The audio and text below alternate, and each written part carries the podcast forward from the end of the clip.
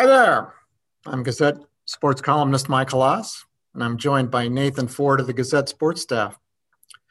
We thought that the concept of Iowa being tied for first place in the Big Ten on January the 19th was worth talking about, so we're going to do that here. Now, rather than pick apart the Hawkeyes, I, I guess I'd say the nutshell version is they're playing really well. Okay, but how good are their Big Ten title chances really with roughly two thirds of the conference season left? And who are the real main challengers? So, Nathan, uh, should we do this? Yeah, let's get into it. Okay. Uh, this is Tuesday morning when we're uh, recording this. Okay, so Iowa and Michigan are tied at six and one in the Big Ten. Michigan plays Maryland tonight. Should handle Maryland. I say that knowing that Maryland's only two Big Ten wins are the most unlikeliest at Wisconsin and at Illinois. That's just nuts to me.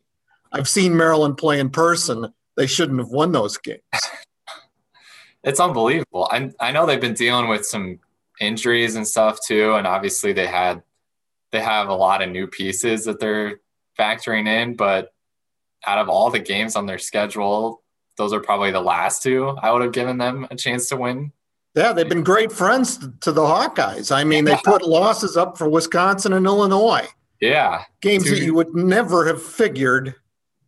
I mean, if those games are at Maryland, you're not stunned, but this is Big Ten teams, the, the top seven Big Ten teams are 23 and 3 at home in the conference. Two of those losses were those uh, two I just mentioned, Maryland winning.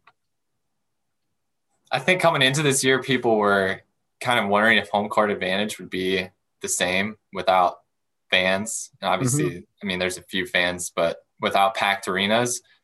But I think we've seen, at least in the Big Ten, that it, it, it still matters a little bit. Home court advantage. It's not just it's not just about crowd noise and the way that crowds can impact road teams or the refs.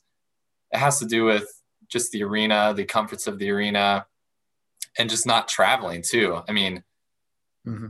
if, if you're if you're sleeping in your own bed, don't have to get on a plane. I mean, you can just feel more comfortable in home games. I think we've seen that factor into a lot of these game Big Ten games this year. Yeah, that and that's what I, I was hearing from people. All the the you know when Iowa won at Rutgers, well, it doesn't mean as much. There were no fans there. Well, yeah, I mean, I, will tell you, if if that place had had its eight thousand fans, I, Iowa loses that game. But what you just said is right. I mean, familiarity matters, I think, as much as fan noise and maybe more. You know the rims, you know the lights. You just have that better feeling. And uh, any road win is a great win. And with Iowa getting three in a row, that gives them a real leg up on some of these teams. I always still laugh too about the uh, the basketballs because there's no there's no standard ball at mm-hmm. these arenas. And I remember a few years ago, some Iowa players.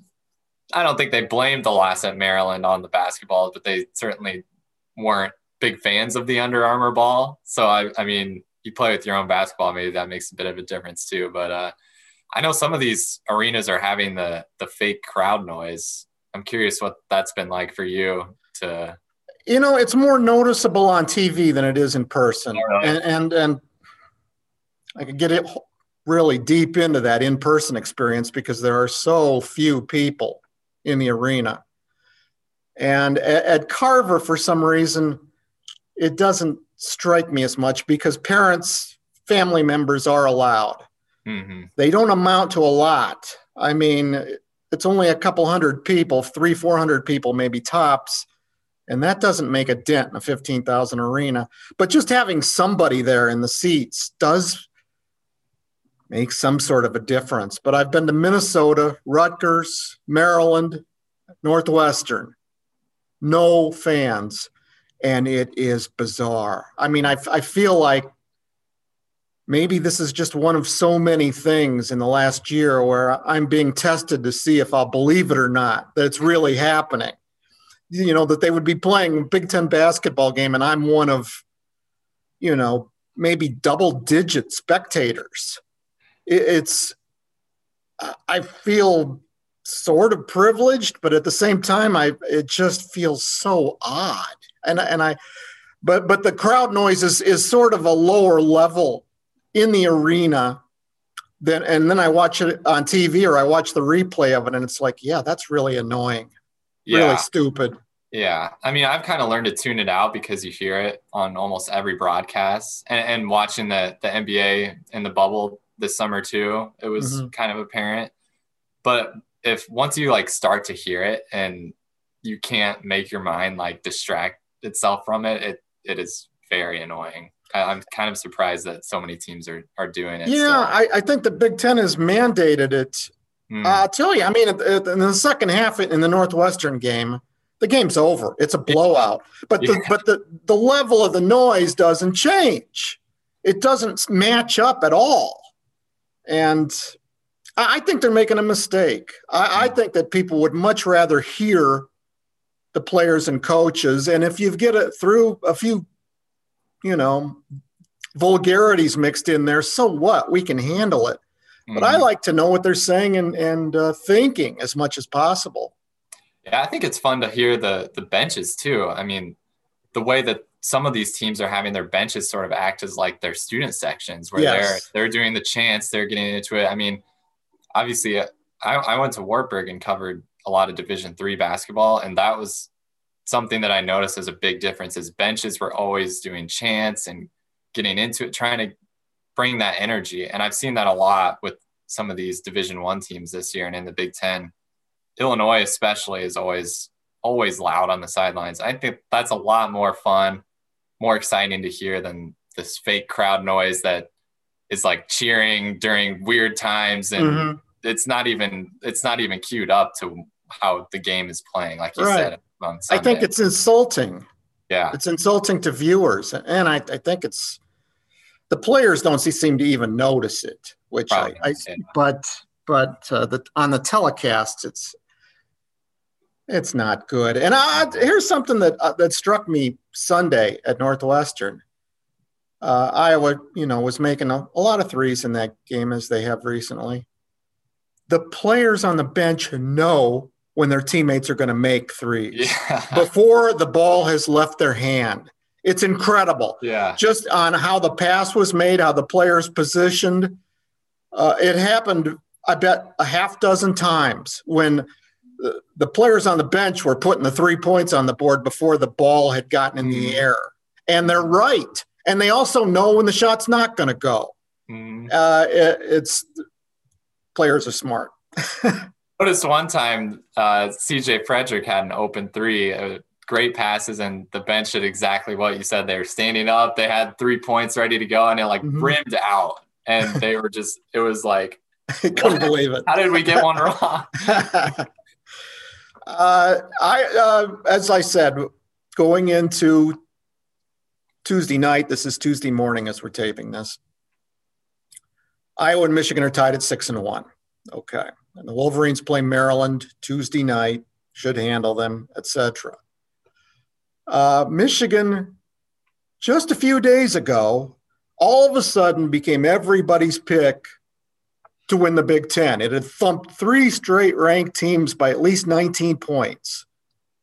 Uh, now, those games were all at home, and they weren't maybe the three best ranked teams in the Big Ten. Northwestern was just keeping a spot warm for somebody else. But all of a sudden, the narrative was Michigan is a national championship contender. Michigan is the Big Ten favorite. Then it went to Minnesota and got whomped, which to me doesn't indicate anything going haywire. Those are things that happen. Michigan was due for a clunker, and Minnesota's been undefeated at home. And Michigan simply didn't bring its A game. But before that, you had, I mean, an ESPN.com piece had a headline Can anyone slow down Michigan? The answer to that was yes. but, but this is a good Michigan team. What do you think about them?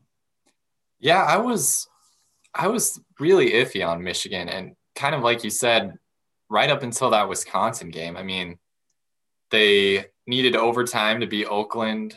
They their first Big 10 games were against Penn State, Nebraska, Maryland.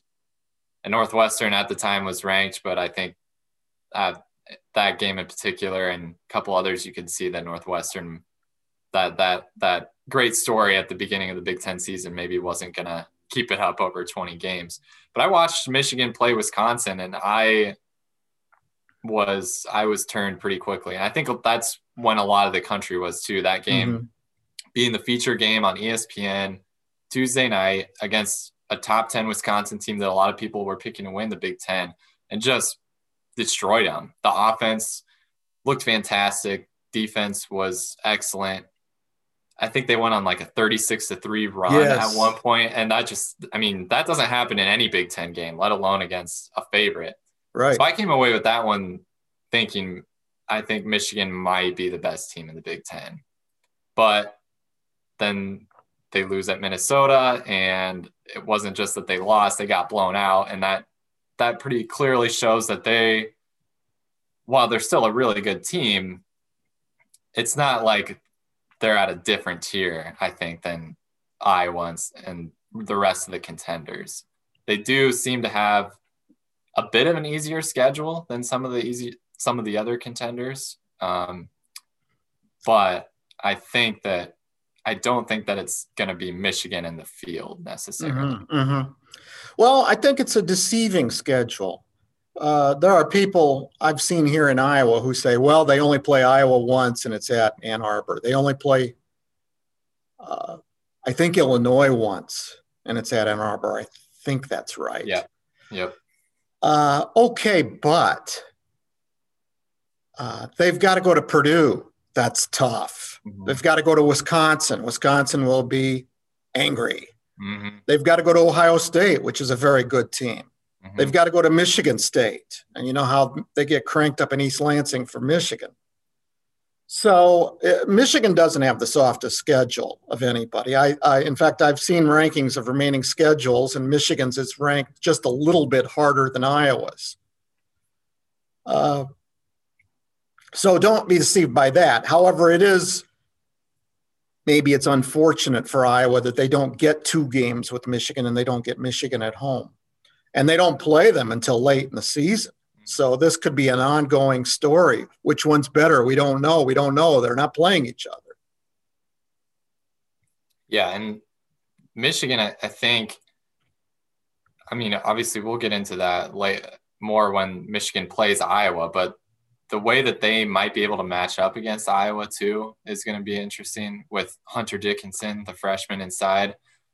What just the athleticism that he has might be able to have a chance at at bothering Garza a little bit, and then just the length that they have with Wagner and Livers, and those are those are things that show up on a nightly basis in terms of defense. Mm-hmm. I think their mm-hmm. defense is ranked number one in the Big Ten on KenPom. So yes, there's going to be bad nights for them, like against Minnesota, but that everybody has them. Yeah, and that's something you can rely on more times than not is the way that they've been playing defense. Mm-hmm. They, they've got the uh, the nation's best defense inside the three point line. Uh, and like you said, I mean, look, they've they've got NBA players. This is what snuck up on people was that this Dickinson guy. Mm-hmm. I mean, he was a highly rated recruit, but when the preseason analysis were being made, nobody saw Hunter Dickinson coming on in his freshman year and doing what he's been doing. And he's until Saturday, I think he had five points at Minnesota, but until then, it seemed like he'd been getting better every game. A seven foot one guy who's who's playing like an old time dominant center something you don't see a lot of. And that's where Garza has his most struggles when he goes up against good big men. Liam Robbins at Minnesota fought him pretty well until the second half of the Minnesota Iowa game in Iowa City. Uh, Xavier Tillman, not a seven footer, but uh, probably was harder on Garza last year than anybody in the country. And he's playing well in the NBA right now. You see why. So yeah, I mean, when you've got a guy like Dickinson to fit in, Wagner is very good. I think Wagner's an NBA player like his brother, and Isaiah Livers has been a real fine Big Ten player his whole career and a veteran player. Uh, so this is a, a, team that's for real, but uh, I think that the the remaining two thirds of the Big Ten schedule is going to be harder on them than the first one third was. Yeah, and they, like you said with Dickinson, they have had some multiple guys kind of come out of nowhere this year, and I think that's sort of why they snuck up on people. Is they had Mike Smith as a transfer, mm-hmm. Chaundee Brown as a transfer, and then Wagner. I mean, last year, to me, he was just Mo Wagner's brother, and you know, you could see some of that potential, that skill, but he looks like an NBA player this year, like you said. And so, whereas I think we knew what Iowa had, we knew what Illinois had, we knew what Wisconsin had, Michigan has put those pieces together really quickly and sort of snuck up on people. It's funny. I mean, after that, in two days, Michigan goes to Minnesota, gets routed. Uh, Iowa goes to Northwestern on national TV, CBS, real national TV and uh, you know blows Northwestern out of its own gym, and the narrative changes back. Iowa is the best team in the league. You know, this is how it goes. But at some point, I wonder if Iowa's going to hold that distinction for good. You know, I said when they were four and one, I looked at the schedule and said, I see eight and one when they go to Illinois. I still think that. And I think, and you know, if that is the case, they'll be ranked no lower than fourth. They'll still be no worse than tied for the Big Ten lead. And with eight straight wins, or uh, yeah, with eight straight wins, uh, the the so-called buzz about Iowa is going to be pretty loud nationally.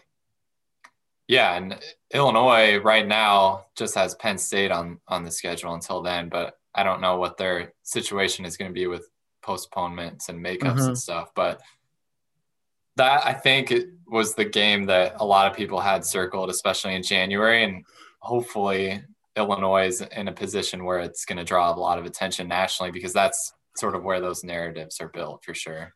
Yeah, I don't know who to talk about after Michigan. Is it Wisconsin because Wisconsin's five and two, and Wisconsin still Wisconsin? Or do you say, okay, Illinois, which has three conference losses, but they've got, you know, the team to, if they pull it together, that's still the team you got to worry most about. I I kind of think it's Wisconsin. What do you I think? do too. I think it's Wisconsin too, and maybe part of that is like you were saying, where that that narrative kind of changes every week. And Illinois lost back to back games, so we're kind of pushing them aside a little bit. But Wisconsin was the big co Big Ten champion last year. Mm-hmm. Brought back the whole team. The same guys. so I I'm not ready to dismiss Wisconsin just because they they had a bad performance against Michigan. I think, I mean they they lost uh, when they lost to Iowa last year, and people were wondering if they were going to make the NCAA tournament, and then they won nine of their last yeah. ten games. And so this is an experienced group that's not just gonna just because they lost by 40 to Michigan is not going to. No, I, was going to, I think Iowa will have a game like that. I'm not saying they're going to lose by 30 points to anybody, yeah. but there's going to be somewhere on the road where they just come out flat and never fall behind and never quite get it going. It's college basketball. I mean, I'm not saying it'll happen to Gonzaga in that conference, but it, I think it'll happen to Baylor at some point.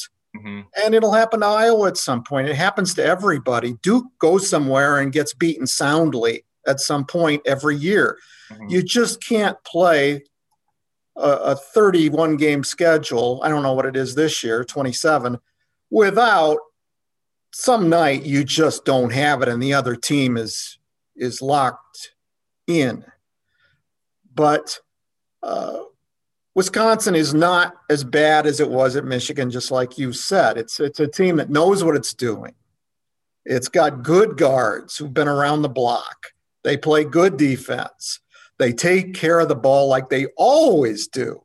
I mean, uh, they they average 8.4 turnovers a game, which it, it, you'd say that's crazy, but they do it every year you know so they they don't beat themselves to use the cliche and that's why they do beat a lot of other teams and they're in a, a, similar position right now where they have northwestern and ohio state at home this week obviously ohio state's a good team but that is at home and then they have penn state twice and maryland before they play illinois So they could easily be 10 and 2 before they go to Illinois.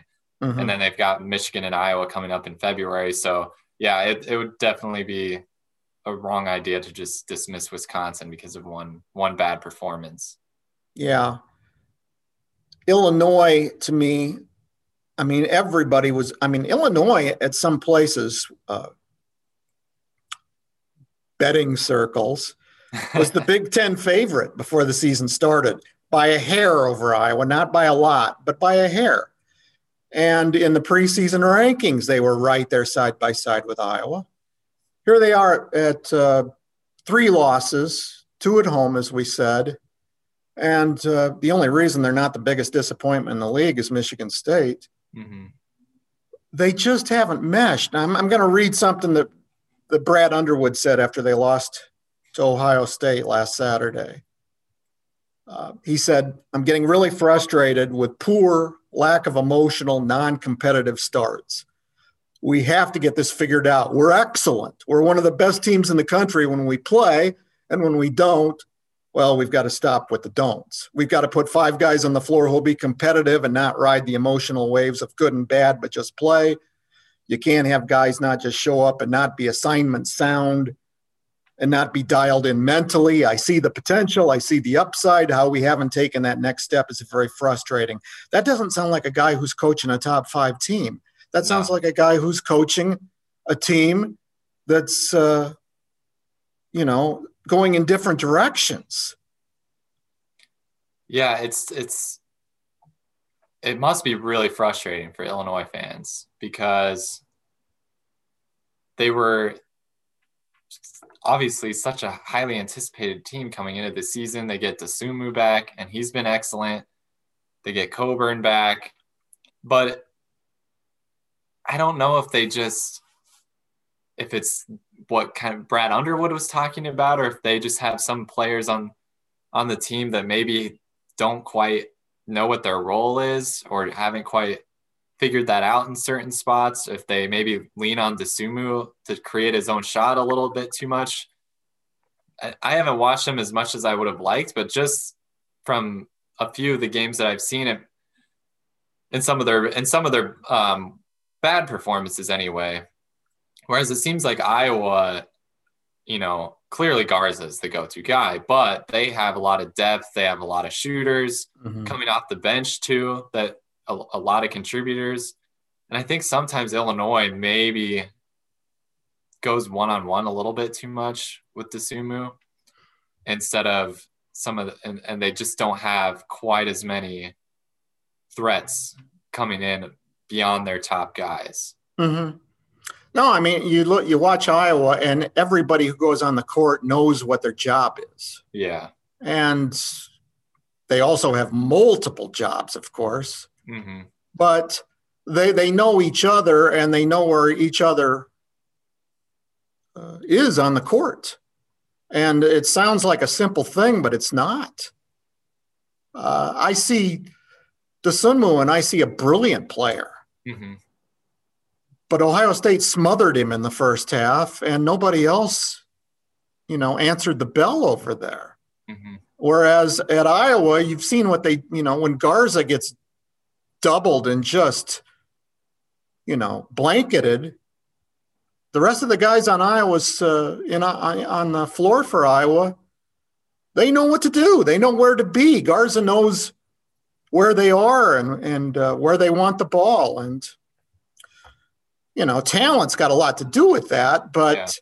but cohesiveness is everything in the game, mm-hmm. especially at the college level. And uh, you just haven't seen that from Illinois. And, and a good thing it is for Iowa and Michigan and the others because Kofi Cockburn, uh, when he's playing well, is an incredible force in the middle. And Dosunmu, as I said, is, is, a, is just as good as it gets, I think, in college basketball as a guard. But it's not enough, mm-hmm. you know? And if those other guys aren't feeling it, uh, Illinois is is good, not great. Illinois is capable of beating you by 20 points, but night after night, no. Yeah, and I know Iowa relies on some freshmen a little bit, Keegan Murray's made an impact and Patrick McCaffery, But I, think Illinois, they've got they've got Curbelo and Miller that are they're asking to be kind of those secondary offensive threats, and maybe them just being freshmen, they haven't fit in quite as well. Some mm-hmm. nights they're, they're clearly really talented players and have the potential to make Illinois a top five team. But I think maybe where Iowa has Frederick, Bohannon, those kind of guys that have been there and know where to be around Garza, where to fit in around Wieskamp. Maybe Illinois on some nights don't know quite as quite as much. This is where things can be deceiving. People look at Iowa's roster and, as you said, Murray, McCaff, Patrick McCaffery, freshman. Except Murray had a year of prep school, high level mm-hmm. prep school. Mm-hmm. He, the, everybody's saying he doesn't look like a freshman. Well, I mean, age wise, he's not. Right. Patrick McCaffery is a second year freshman who's lived the basketball life since he was, you know, probably three foot tall. He's, I mean, he's, uh, that's all. I mean, he's been basketball, basketball, basketball, living with a Big Ten coach, uh, growing up with a brother who plays Big Ten basketball. Mm-hmm. Uh, these are not 18 year old kids on their own for the first time, learning about the rigors of Big Ten play. These are guys who've got a pretty good idea about it. And Keegan Murray's father played at Iowa. And so, I mean, he, he basically has lived the life since he was a wee lad. So, and then you've got Bohannon, fifth year senior, Frederick, third year sophomore. Uh, you've got so many years of experience in this lineup that this is how college basketball works. It used to be you had to have two NBA players on your team, maybe three. You couldn't uh, uh, go to a Final Four. Maybe you could sneak into a Final Four, but you couldn't win a national championship without two or three pros. Mm-hmm. I don't think that's the case anymore. I mean, the guys Virginia won the title with a couple of years ago. They, a couple of them went to the NBA, but we're not talking. We're talking about borderline G League NBA guys, except for uh, Hunter, who's with the Atlanta Hawks. Mm-hmm. Uh, having experienced older guys up and down the lineup negates a whole lot. And, and Iowa has one of those rare teams where it's loaded with those guys. That seems to be sort of the consensus in the, in the college basketball community now. When you, especially this season, when you look at teams like Kentucky and Duke that aren't ranked um, and are relying on five star freshmen, a lot of years that's gonna that's gonna work to have the most talented players. You're gonna be a really good team and have a chance to go to a final four, but maybe it's just because this year is different and teams didn't have as much practice coming into the year, but I think you're seeing you are seeing a lot more of that when you look at some of the top teams. They it's all guys that came back, came mm-hmm. back to college and were good last year too. weren't just mm-hmm. aren't just you know getting getting better, which they are, but they were all America, all conference type players last year that are just even more comfortable this season. Mm-hmm. That that's it. Kentucky doesn't have a, a Towns, for instance. Yeah. Uh, Duke doesn't obviously doesn't have a Zion Williamson. Nobody does, but Duke doesn't seem to have that surefire top three or four NBA draft pick. Right. Uh, it's it's very interesting to me. I mean, I, I look at these NBA mock drafts and things don't change. The Big Ten doesn't have first rounders. Mm-hmm. Uh, maybe you know maybe one or two, but they don't have the lottery picks. This isn't anything new, but yet Big Ten basketball is I don't think ever been held in higher esteem than it's been last season and this season because you've caught those teams with the second, third team All America potential besides Garza and Dosunmu. You've got the, the you know, the Isaiah Livers, the Ayo Dosunmus, uh, the Trevion Williams at Purdue, and on down the line. Every team has got really good college players who have that experience. Yeah, and that's that's evident when you look at the bracketology right now. I mean, there you could have 10, 11 Big 10 teams in the tournament and most of those teams, like you said, have guys that are that have been there before, but that might not be the top NBA prospects. And if you're a college basketball fan, I think that's that's really fun to watch. And there might be sort of a splintering going on uh, in terms of basketball fans, whether you like the NBA or you like college better. But I think if you like basketball, you like to watch these teams play, share the ball, and and shoot the ball because it, it it's fun to watch. Mm-hmm. Is there anybody else in the Big Ten that you think can compete for the title? Ohio State and Purdue, I guess, would be the ones, and Michigan State, which is kind of like the vampire. You better get out the wooden stake, or I mean, until Michigan State is done, you know, but beware. What do you think of those yeah. three?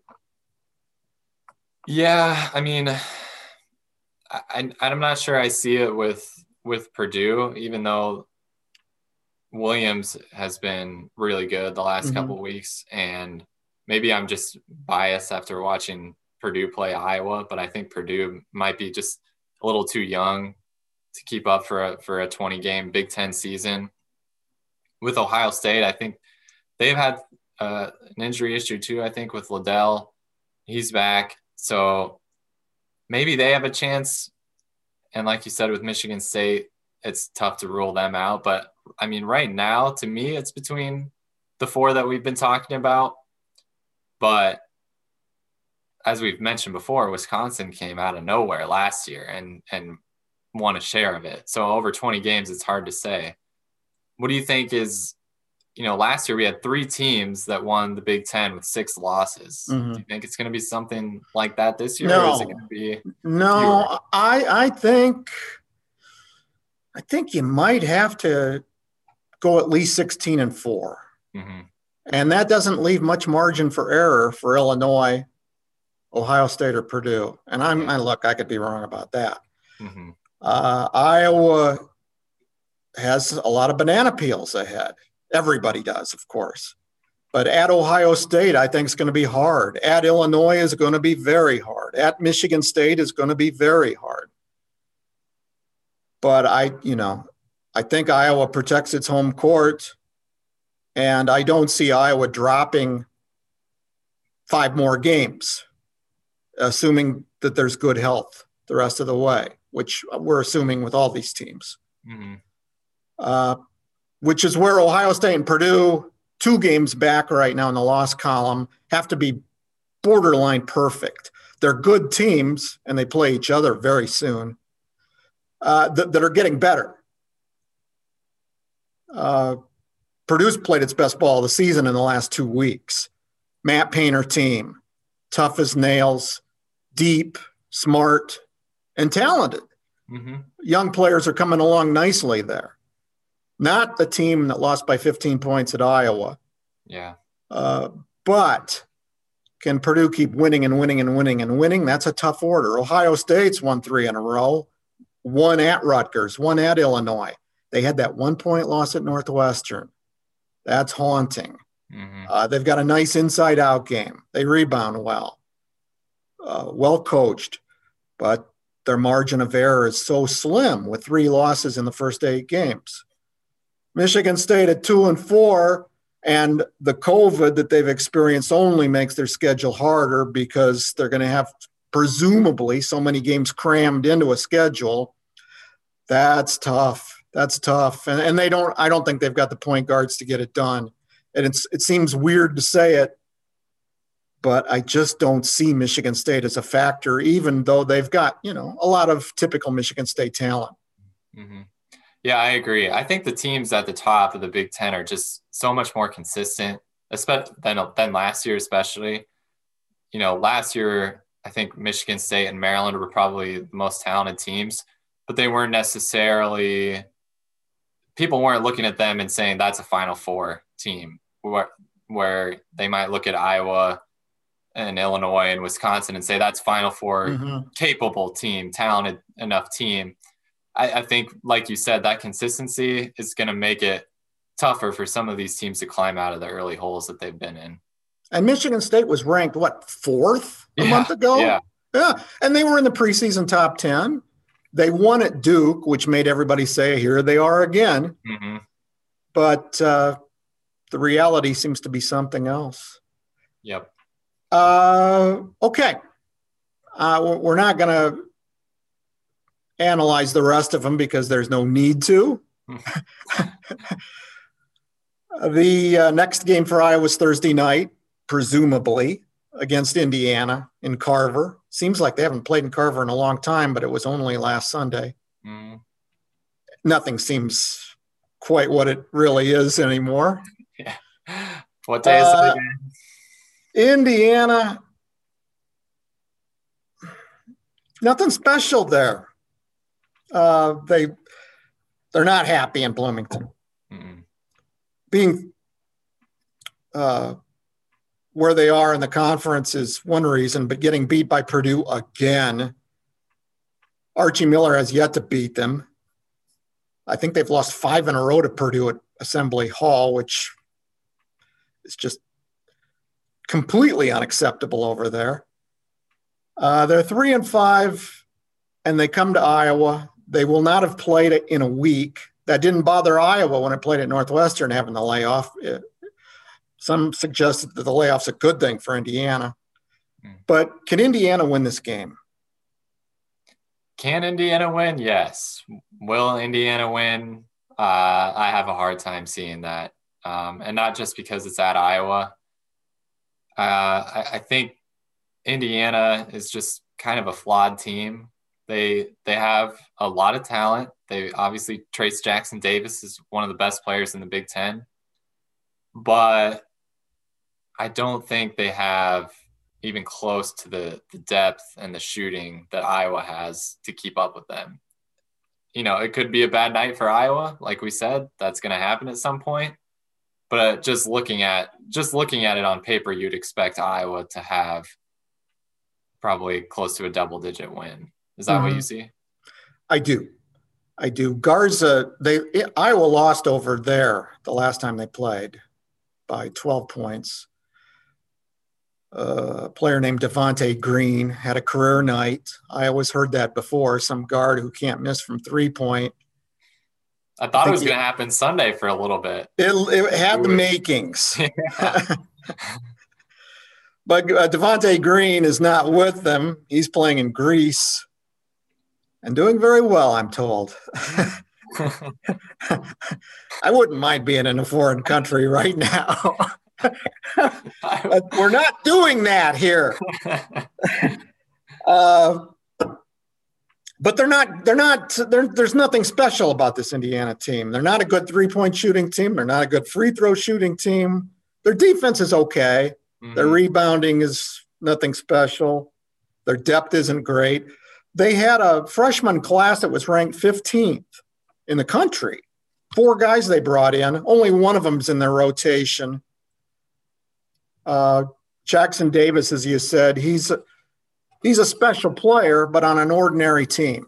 Yeah, uh, he brings it every night. I mean, his, his consistency has been excellent. Mm-hmm. He gives you twenty and nine, and uh, if if uh, you're not, you know, hounding him, he'll get thirty. Yeah, but he's six nine and he's the biggest guy in the rotation. And if they're doubling on Garza, it's the same old story. Iowa's guards, unless they're stone cold, are going to hurt you. And, uh, you know, I think this is a game where Garza gets his 25 or 30. And Indiana can hang with Iowa for a while, but for 40 minutes, I, I just don't see it. And I'm not drinking the Kool Aid. I just think that Iowa's in a place right now where it's very focused, unusually so, maybe. And Indiana, eh, they're going to have to really show us something that they can play Iowa to the wire in this game. Yeah, I think if you're Iowa, you're you're okay with Jackson Davis getting his, and and your your goal is to not let their guards beat you. Which, if you're taking your chances, they're probably not going to Franklin is a really good three point shooter, but like you said, they don't have much much beyond that. And then on the other end, you're just going to Garza and seeing if you can get Jackson Davis in foul trouble potentially. If not, if it's going to be a double team situation, you kick it out. You let your your guards go to work like they've been doing the last few weeks, and as long as they're hitting a average, close to average, I don't think Indiana is a team that can keep up. Mm-hmm. Um, I agree, and and I I hear the people out there saying, "Don't say things like that." You know, I mean, anybody can beat you if you don't come out sharp, and of course that's true. Yeah, we see it every week in the Big Ten or somewhere. Uh, I just think that Indiana has to play extremely well, better than it's been playing, and Iowa's got to play much poorer than it's been playing lately. That's a hard combination to get, especially when you're the road team, as the Hoosiers are. Uh, but but Iowa is talking the right talk. They can't afford to listen to anybody about when the world's telling them how great they are, and they haven't been. They've been very focused. Uh, that game at Minnesota on Christmas, I think, might as time goes by, might have done them more good than any game this season. Mm-hmm. It was you let up, you get burned in this league, and they, that uh, that really seems to have motivated those players to get right defensively. And their defense, it's not going to be mistaken for the best defense in the country. And it had its first half lapses against Northwestern for sure, but over 40 minutes, five games in a row, that defense has been good enough. If they play that kind of defense the rest of the way, they're a Big Ten championship type team. Yeah, their their defense just needs to be good enough in spurts to let their offense win, and that's what it's been the last few weeks. I think after that Minnesota game, we heard a lot of guys say this can't happen again. We've got to make changes in in this regard, especially with the way I'm blanking on his name now. The Minnesota player that hit eight of nine threes. Yeah, Brandon Johnson. Brandon Johnson, thank you. like the way that he went off, and and Iowa just still just had no answer for that. I'm not sure he's made a three pointer since then. I have, I'm not sure he has either. you heard Iowa say we can't let we can't let a random guard just go off on us again and, and i think a lot of fans are like yeah yeah yeah okay okay that's that's what you're gonna say after that mm-hmm. happens but we've seen it countless times but i think there was they said it and i think they they put it to action quite a bit and, and since then too well it it all comes around to bohannon hmm. uh, after that minnesota game you had a lot of grumbling out there in cyberspace about bohannon He's, yeah. his shooting's bad He's still not right from the hip surgeries. His defense isn't any good. And Bohannon himself was at low ebb mentally. He completely has turned it around. I mean, he has been the reason they've won five in a row. Mm. If he if he hasn't turned it around, they they simply don't win that Rutgers game. And with him hitting not only hitting threes, but just playing good all around basketball, competent defense, excellent ball handling. He's got 29 assists and seven turnovers in his five game winning streak.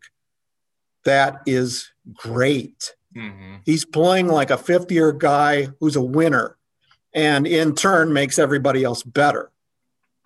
Uh, if, if that's the Bohannon we're seeing the rest of the way, holy cow, you know? That's yeah, that's big time. And we saw we saw it against North Carolina, the way we kind of the old Bohannon, and mm-hmm. it was it was it was difficult to watch just him missing threes that normally he would make. Not even just like the daggers, the deep threes, but he was missing open shots at times. And to see him back to the confidence that he plays with it, on both ends really is is has been really fun to watch. Yeah, I mean, in this winning streak, he is 22 of 35 from three point. Uh, that is, it's one thing to have a couple good games in a row. That's five good games in a yeah. row. You know, if, if you're getting 40% from him, you're way ahead of the game. Mm-hmm. He's shooting like 62% plus in those five games. You can't expect that to continue. But as long as uh, he's making, you know, two out of every five shots from out there, that that's that is the equivalent of 60% from two point, which you would take from anybody any day. Mm-hmm. And then you've got Wieskamp and Fredrick and Garza stirring it up from out there as well. Uh, that is that's the team that people saw potentially before the season.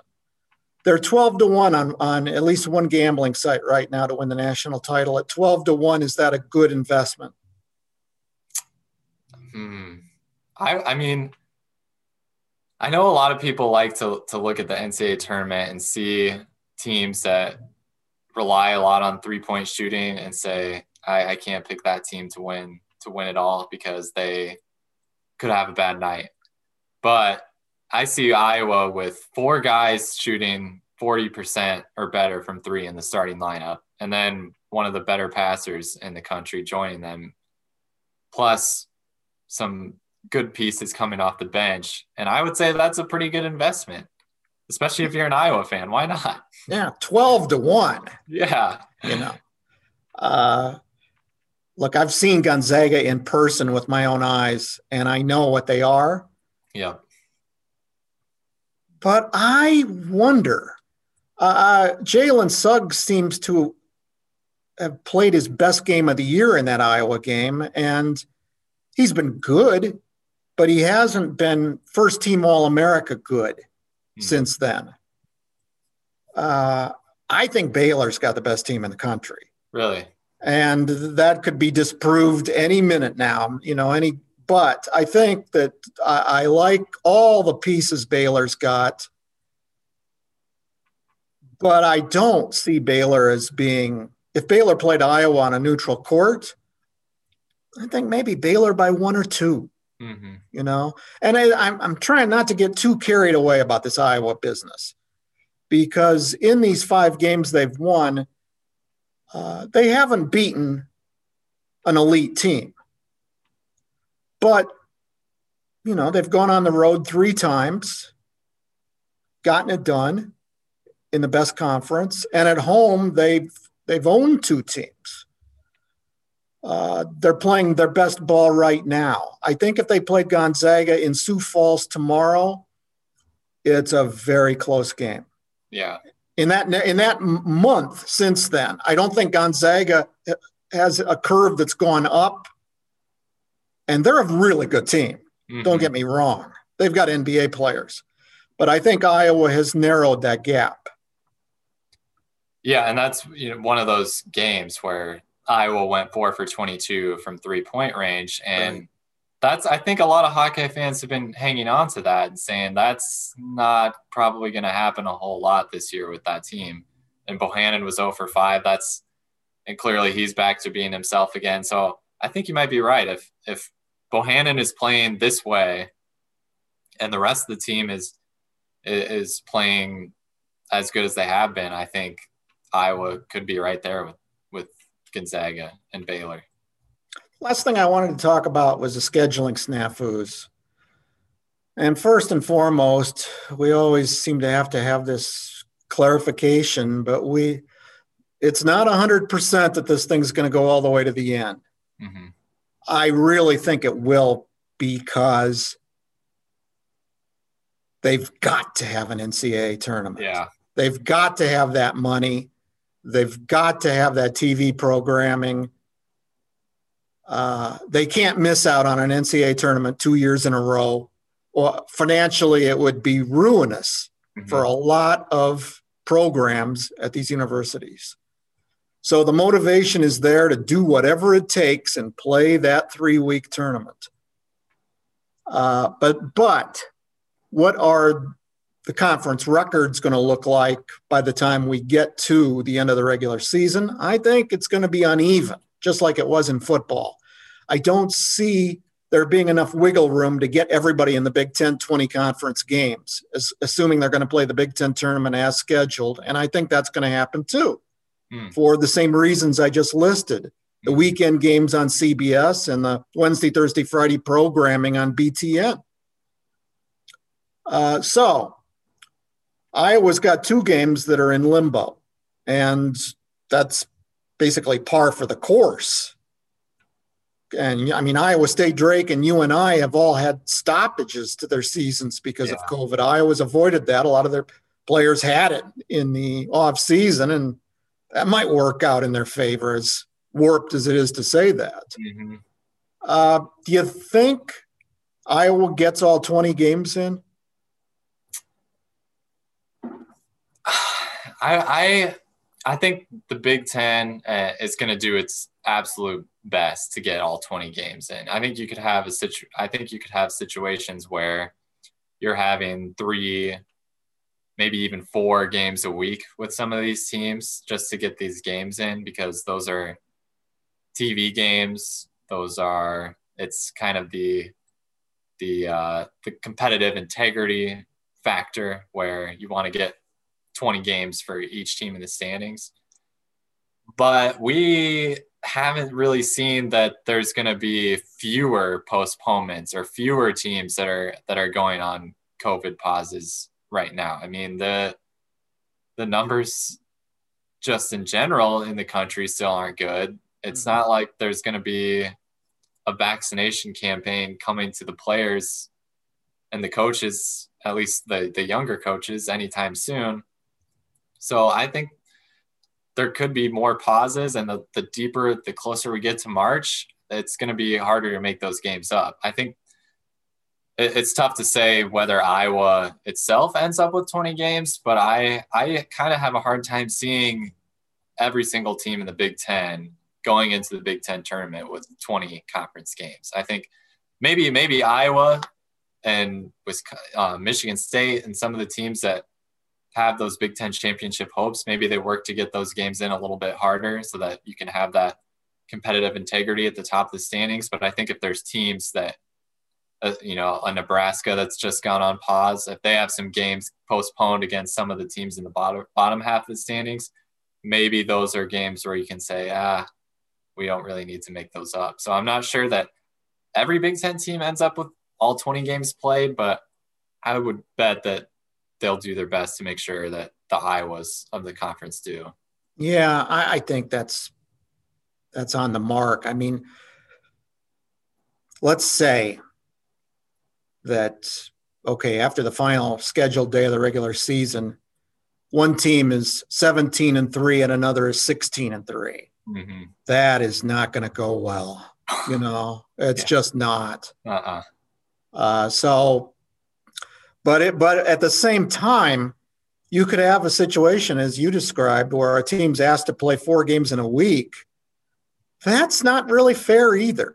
No, but but really the the Big Ten standings in general is not fair when you think right. of 14 teams and you don't play everybody twice and so it's just going to be another thing to deal with and i think you know while these players are, uh, you know, it, there's no guarantees. I think that they can avoid injuries and, and, such things. I think they're 18 to 22 years old and they're excited to play any any chance that they can get. Mm-hmm. So I, I think.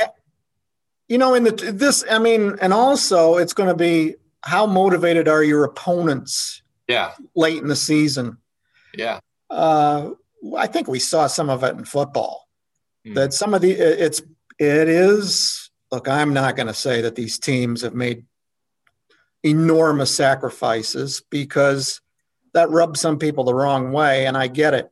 They are in very unusual circumstances mm-hmm. with uh, basically living in a, a bubble, or so they say they are. You know, I'm not sure everybody is, but okay, they're. I think they're. Everybody's trying. Yeah.